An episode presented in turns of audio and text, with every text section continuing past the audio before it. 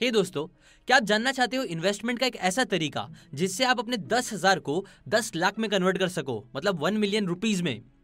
Well well, maximum लोग ये सुन के बोलेंगे कि मैं झूठ बोल रहा हूँ पक्का, ऐसा थोड़ी ना होता है। और अगर सच में ये सच है तो क्यों नहीं भाई, जरूर बताओ, right? Well Joel Greenblatt the little book that beats the market अपने इस बुक में हमें वही सिखा रहे हैं कि कैसे उन्होंने एक फॉर्मूला सर्च करा है जिसकी हेल्प से उन्होंने खुद इस चीज को पॉसिबल करा है। मतलब उन्होंने अपने टेन थाउजेंड डॉलर्स को इन्वेस्ट करके उसे वन मिलियन डॉलर्स में कन्वर्ट किया है, जो उनके लिए भी किसी मैजिक से कम नहीं था। इसीलिए ही उन्होंने इस फॉर्मूला का नाम द मैजिक फॉर्मूला रखा है, जो आज मैं आपके साथ इस वीडियो बुक समरी में शेयर करूंगा। बट उससे पहले अगर आपने सब्सक्राइब करके बेल आइकन नहीं दबाया है तो वो दबा दीजिए, और मुझे मेरे personal Instagram ID I am सीकेन पे जरूर फॉलो करो। आजकल मैं वहाँ एक्टिव हूँ। Now let's begin. चलो मैं आपसे एक क्वेश्चन पूछता हूँ, जवाब दो। आपको पैसे कमाने के बाद उसके साथ क्या करना चाहिए? फर्स्ट, उसे अपने अलमारी में छुपा के रख देना चाहिए। सेकंड, उसे बैंक में सेव करते रहना चाहिए।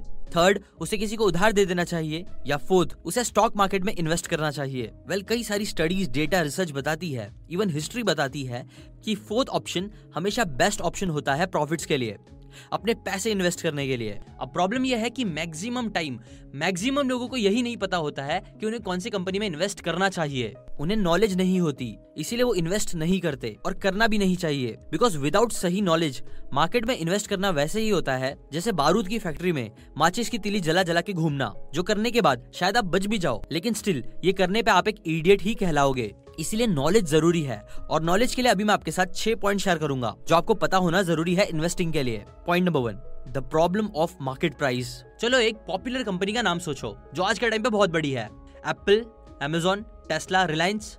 चलो एग्जाम्पल के लिए अमेजोन लेते हैं। बस लास्ट ईयर अगर आप चाहते तो एक टाइम पे आप अमेजोन के स्टॉक को एक हज़ार तीन सौ सतहत्तर डॉलर्स में खरीद सकते थे, या फिर दूसरे हाई से हाई टाइम पे देखे तो वो आप दो हज़ार बारह डॉलर्स में भी खरीद सकते थे। ये पचास परसेंट के अराउंड का डिफरेंस है, वो भी बस एक साल के अंदर। और बस इतना ही नहीं, पिछले साल ही पूरी कंपनी की वैल्यू वन ट्रिलियन को टच करके वापस अराउंड छह लाख पचास हज़ार डॉलर्स पे आ गई थी। हाँ, दोनों एक साल के अंदर ही।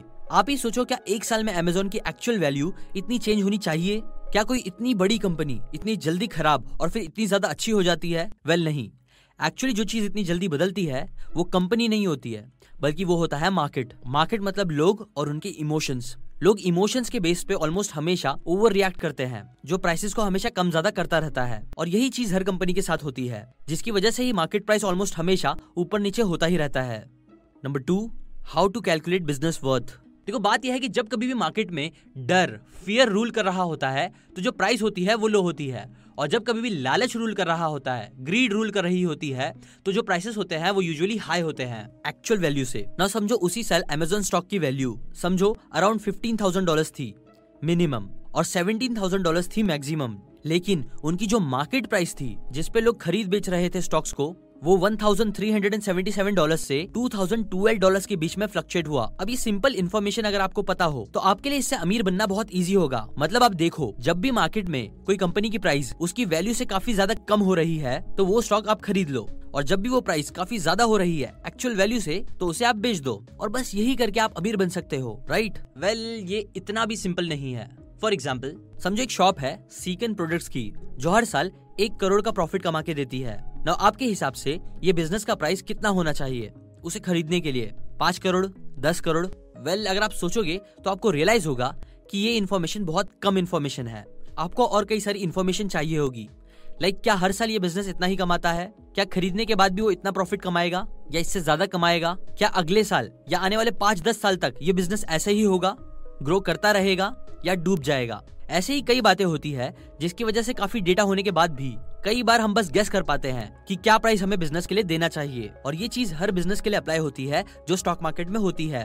Number three, when to invest. Richard और साइमन समझो दो उन्नीस साल के लड़के हैं जो दोस्त हैं, जो दोनों का सपना है कि वो लाइफ में बहुत बड़ा करे, बहुत अमीर बने, बहुत पैसे कमाए, जो जल्दी रिटायर भी हो और पूरी दुनिया घूमे। और रिचर्ड डिसाइड करता है कि वो अर्ली एज से ही इन्वेस्ट करेगा, जबकि साइमन सोचता है कि पहले वो बस कमाने पे फोकस करेगा और फिर बाद में इन्वेस्ट करेगा। सो इसी प्लान के साथ दोनों अपने अपने ड्रीम्स पे काम करना स्टार्ट करते हैं।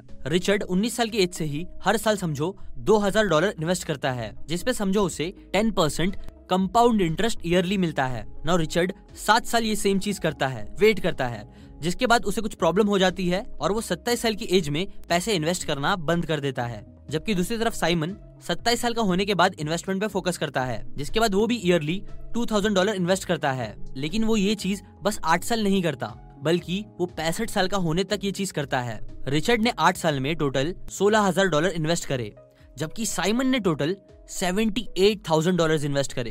तो आप बताओ किसके पास ज्यादा पैसे होंगे पैंसठ की एज पे? वेल well, साइमन का टोटल अमाउंट जो उनके पास होगा वो होगा eight lakh eighty three thousand one hundred and eighty five dollar, जो कि बहुत अच्छा है। बट होल्ड ऑन, रिचर्ड के पास पैंसठ की एज पे होंगे ten lakh thirty five thousand one hundred and sixty dollar. मतलब Simon sixty two thousand dollar ज्यादा डालने के बाद भी रिचर्ड से around one lakh fifty two thousand dollar गरीब होगा। कैसे, क्यों? वेल well, इसका एक ही रीजन है, टाइम। टाइम इन्वेस्टमेंट स्टार्ट करने में बहुत इंपॉर्टेंट होता है, अगर आप कंपाउंडिंग का फायदा उठाना चाहते हो तो। इसलिए इन्वेस्टिंग थोड़ी ही सही लेकिन जल्दी स्टार्ट करने के लिए हर इन्वेस्टर आपको सजेस्ट करेगा, बिकॉज टाइम बहुत इंपॉर्टेंट है। अब यूजुअली यंग लोगों को समझ नहीं आता कि वो इन्वेस्टमेंट कहाँ से स्टार्ट करे, स्टॉक मार्केट में कैसे इन्वेस्ट करे।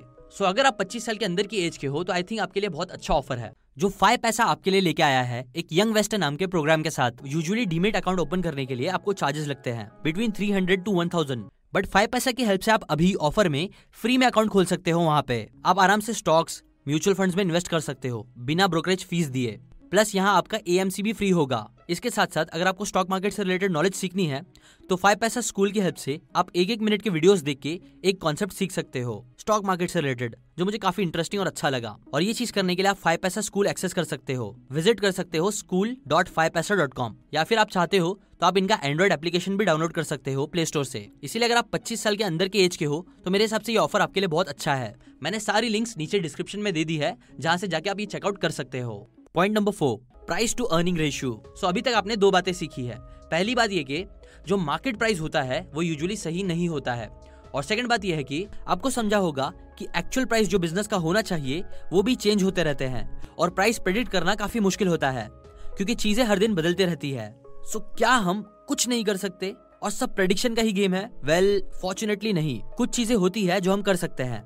एग्जाम्पल समझो दो बिजनेस है, एक हमारे सीकेन प्रोडक्ट्स का और दूसरा है समझो टाइम पास प्रोडक्ट्स। सीकेन का ईयरली प्रॉफिट समझो वन करोड़ है और टाइम पास प्रोडक्ट्स का प्रॉफिट है पचास लाख। दोनों बिजनेसेस की वैल्यू समझो दस करोड़ है, और इसके साथ दूसरी हर चीज दोनों बिजनेस की एकदम इक्वल है। तो फिर इस डेटा के बेस पे आपको कौन सा बिजनेस खरीदना चाहिए? इसलिए आप बोलोगे सीकेन का।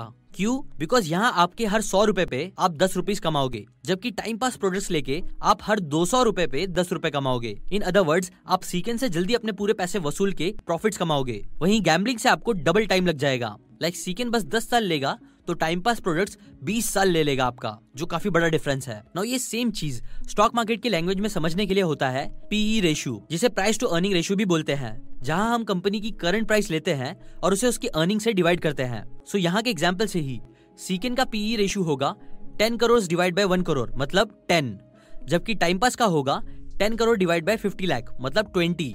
सो so, इससे आप क्या समझ सकते हो? इससे आपको समझना चाहिए कि बेटर है अगर आप लो पीई रेशियो वाले बिजनेसेस के स्टॉक्स को खरीदो, ना कि हाई। लेकिन लेकिन बस पीई रेशियो पे भी डिपेंड होना सही नहीं, बिकॉज लो पीई होने के बाद भी कई बिजनेस डूब जाते हैं अगर बिजनेस खराब हो तो। इसीलिए फिर आता है पॉइंट नंबर फाइव, जो आपको समझना जरूरी है। Point number five, return on assets. पहले के ही एग्जाम्पल से देखे तो समझो सीकेन प्रोडक्ट्स को एक करोड़ का प्रॉफिट कमाने के लिए पचास लाख की शॉप की नीड है, उतने खर्चे होते हैं, जबकि टाइम पास प्रोडक्ट्स को पचास लाख का प्रॉफिट कमाने के लिए पचास लाख इन्वेस्ट करने होते हैं। तो इस डेटा के बेस पे आप कौन सा बिजनेस चुनोगे? Again सीकेन, right? क्यों? बिकॉज जो रिटर्न का रेशियो है वो सीकेन के लिए ज्यादा है compare to time pass products के, और इसी को ही बोलते हैं रिटर्न ऑन एसेट्स रेशियो। जो रेशियो जितना ज्यादा होगा उतनी अच्छी बात है, और ये जो आर ओ आई है वो यूजुअली बिजनेस की क्वालिटी बताती है, और इन दोनों को मिलाकर ही आता है point number six, the magic formula. So अगर आप अच्छी क्वालिटी की कंपनीज को खरीदते हो, मतलब जिसका आर ओ आई ज्यादा है, और उसे आप कम प्राइस में खरीदते हो, मतलब जिसका पीई रेशियो कम है, तब आप वो कंपनीज खरीदते हो जो अंडरवैल्यूड है। जोएल ने एक सिस्टम बना दिया है जो ये मैजिक फॉर्मूला की हेल्प से कंपनीज को रैंक करता है। उन्होंने कंपनीज की क्वालिटी और उनके प्राइस के बेसिस पर सिस्टम बनाया है जो एक्चुअली बहुत अच्छा परफॉर्म करता है।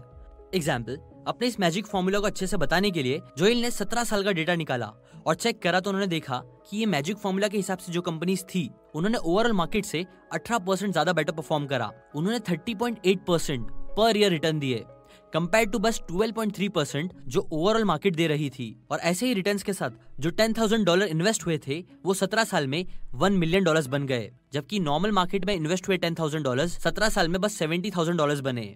अब देखो ऑथर एक बात बोलते हैं कि ऐसा नहीं है कि आपको ये फॉर्मूला पता चल गया तो आपको भी पक्का ऐसे प्रॉफिट्स मिलेंगे ही मिलेंगे, नहीं, बट स्टिल ये आपको बेटर डील्स दिलाने में हेल्प करेगा, जो आपको एक अच्छा इन्वेस्टर बनने में हेल्प करेगा। बस ये थी कुछ इंपॉर्टेंट बातें जो मैंने आपको the little book that beats the market इस बुक से बताई है।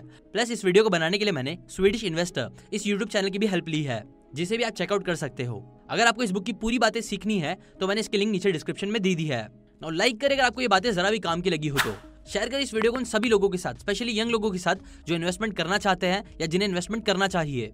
और सबसे मेन, अगर आपने सब्सक्राइब करके बेल आइकन नहीं दबाया है तो वो प्लीज दबा दीजिए, ताकि हम सब मिलके लोगों के अंदर बुक्स पढ़ने का शौक पैदा करें और हमारे मिशन रीड इंडिया रीड को एक हिट सक्सेस बनाए। अभी के लिए बस इतना ही। Thanks for watching.